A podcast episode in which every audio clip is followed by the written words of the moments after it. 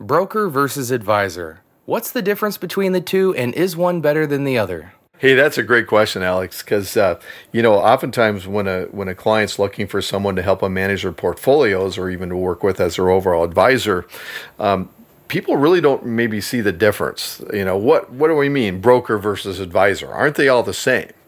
Well, they're not. See, because see, here's there's different licenses that you typically have. If you're a broker, you usually have what's called a Series Six or a Series Seven um, license, and what that gives you is the ability to buy and sell stocks, bonds, mutual funds. But for the most part, they're sold on commissions. Mm. Okay. And especially like mutual funds. They'll use A share mutual funds that typically have a commission up front. Some of them might be B share, which are more in the back end, but there's built in commissions into the products that they're marketing. And do they vary for the broker?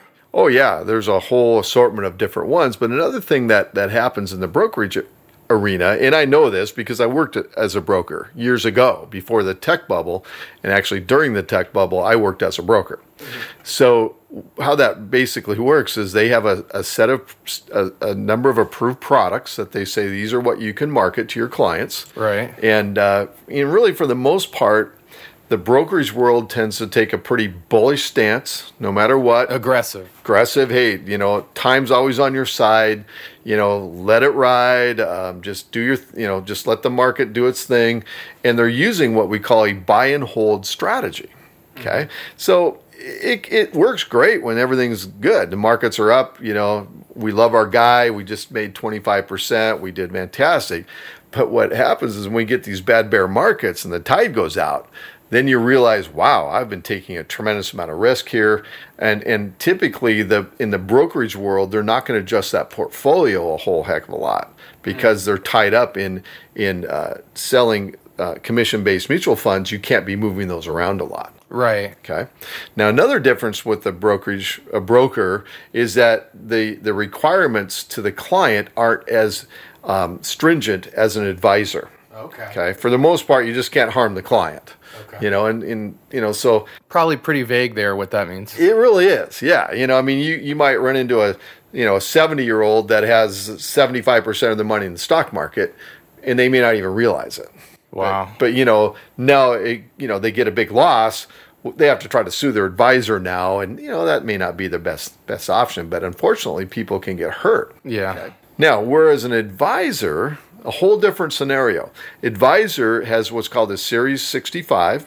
Okay, and sometimes if you're working with a brokerage firm, it can be a Series 66 because there are some brokers that can work as an advisor because some of the firms do have an advisory uh, division. Okay, right. which uh, sometimes that can be okay because you know now they are working a little bit more for you, and, and there is a, a little bit more regulatory uh, requirements there. Mm-hmm. But typically, uh, a pure fee only advisor isn't normally working with a brokerage firm as well. Gotcha. Okay? They're not doing both. Right. Okay. So with a Series 65, as a fee only advisor, now you have a much higher fiduciary obligation to your client. So you're what's really called a fiduciary. You have to do what's in the very best interest of your client. There's tremendous amount of information you need to be gathering. You need to know your client. You need to really study their risk profiles. You got to determine their income needs. Um, what is the money going to be used for? To really make sure if you're going to put a plan together, it's for their benefit. And and really the way the compensation works with the advisory versus the, the brokerage world advisors are on the same side of the table as the as the as the client. Mm-hmm. as the portfolio goes up the advisor makes more money and the client makes more money. Mm. okay? And the brokerage side if you're paid a commission really it doesn't matter if that portfolio goes up or down. They've already been paid Ah, gotcha. So there, there's a temptation there for the broker to not necessarily. I mean, I'm sure they could be well intentioned for the most part, but I mean, hey, if that's the difference between what they bring home to their families or how long they're in the office that day, I mean, how do you not want to take advantage of those opportunities? Well, sure. And I do even remember back working in that brokerage industry, we, we might have uh, you know, one particular fund company or a, maybe it's a variable annuity that we're marketing that's offering a bonus special toward the end of the year. Hey, this one's paying a little higher percentage, and you know, you know, sure, you're going to gravitate toward where the money is. I mean, it's just you know, not not it's not always bad, Right. but maybe it they could have maybe offered a product that might have been a little bit better. Yeah. So so yeah, the incentiveness there can sometimes blind you know the broker just a little bit as opposed to being a pure purely advisor. Now we'll say this too. There's been a lot more regulation in the brokerage world where the the brokers themselves are regulating those agents. Mm-hmm. And you know, they're they're definitely much tighter than they used to be, but still it's it's a completely different scenario. Right. The the broker works for the brokerage firm, the advisor works for the client. Yeah, clear distinction there.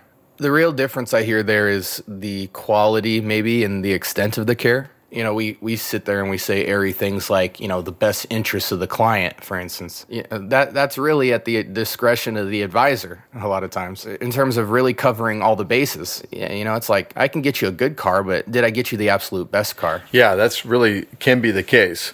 Um, in fact, oftentimes we'll see, uh, you know, a client that's working with a big name firm that will have broker turnovers. All of a sudden they go, yeah, we've got a new guy now, or we've actually on our third guy now, and and that's unfortunately what happens in the brokerage world is that advisors will maybe be with a firm for so long, and then maybe they want to go to a whole nother one, or you know, there, there's a lot more turnover there. Okay, and that that can really affect the portfolio and the whole thing over time because now maybe they're with someone they didn't even really know and that the person doesn't know that client very well anymore they haven't taken the time to study all their needs and say hey you know what going forward we should be doing this Needs change. yeah, you know, and now all of a sudden they're in the wrong place and the market takes a big dive or something like that.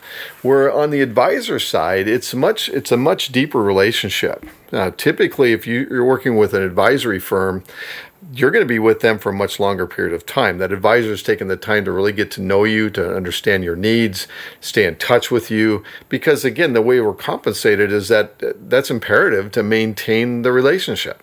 You know, I mean, we're getting paid as long as a client is is happy and we're doing the right job. And so, typically, advisory firms, um, you know, even if there is a, a bit of a changeover, there's probably another advisor in the office that's gotten to know you well, and it's much more personal. That makes a lot of sense. Well, hey, folks, thank you so much for listening to this episode. If you learned something today, please like and share the video with someone who might need to hear this information as well. If you have any more questions, feel free to reach out to us using the information in the description below. We'd certainly love to hear from you, and we'd be more than happy to answer your questions hassle free at your convenience. Until next time, have a wonderful day.